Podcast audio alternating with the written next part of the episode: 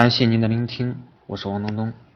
关于团队建设，给大家讲讲我自己的经验和体会，希望今天的问题呢，你能够有所收获。如果有价值了，一定要让你的团队核心成员也来看一看。微商团的郑州高级城市合伙人木兰和林一要来上海开小灶，让大迪哥给他们培训2天。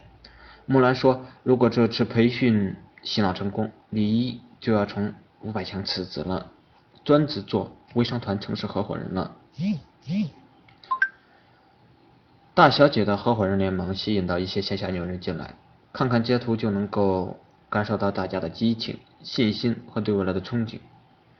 我能够想象他们现在的状态，只有做到了竭尽全力，才会有那样的状态。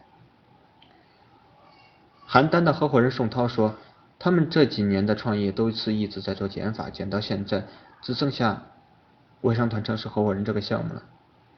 他们准备踏踏实实的把这个事情做好。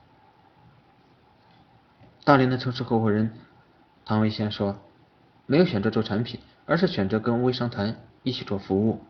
他知道做产品能够快速赚钱，但他想通过微商团城市合伙人这个项目收获更多一些，更大一些。写到这里，你有什么感受？如果这个团队是你的，那会是这样的骄傲。跟这群有目标、有追求的人在一起，不仅仅是金钱上的收获，更是价值观和态度的感受。在某种意义上讲，这样的状态是微商团运营团队带来的，这是微商团的品牌、经验、执行力共同作用下的产物，为自己骄傲，为我的这些合伙人自豪。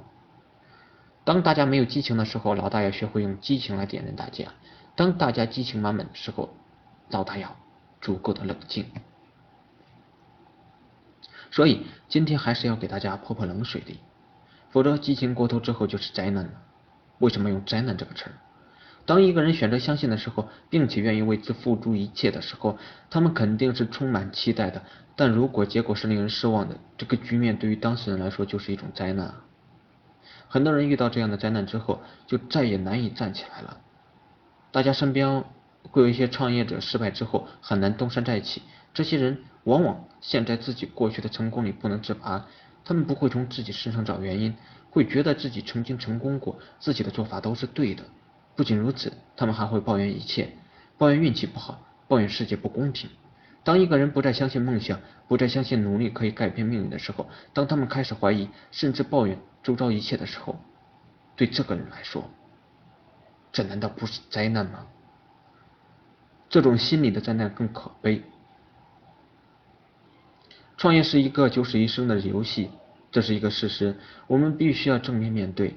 对于微商团来说，大家能够联合起来，并且做到了竭尽全力，或许赢的可能性会大很多，但输的可能性永远都存在啊。所以即便最终我们输了，大家也要能够拿得起放得下，必须有愿赌服输的思想准备，这是一个理性创业者必须具备的心理准备。接下来就聊聊失败，如果失败有可能会出现在什么地方，那么我们就早一点做好准备。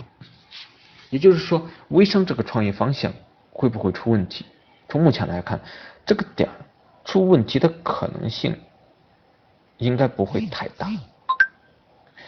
如果这个点真出问题了，那么我们就理解为天灾人祸吧。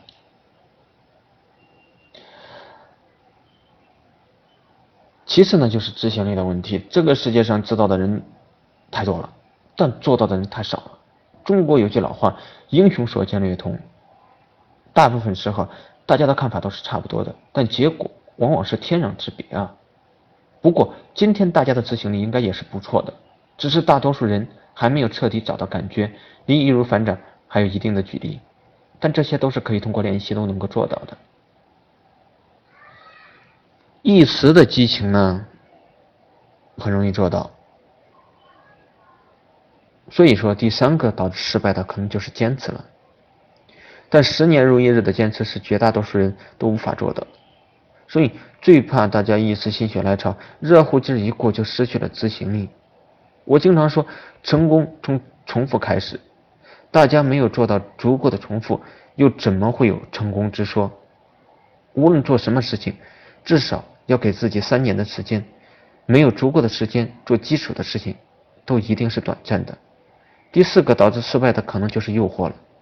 大小姐李依依、唐维先等等的合伙人，我坚信他们很快就能红起来。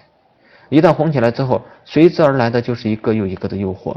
比如品牌商，一定会有大量的品牌商愿意花钱买他们的团队，还有其他平台的老板来挖他们，也不排除一些品牌商跟他们一起做公司。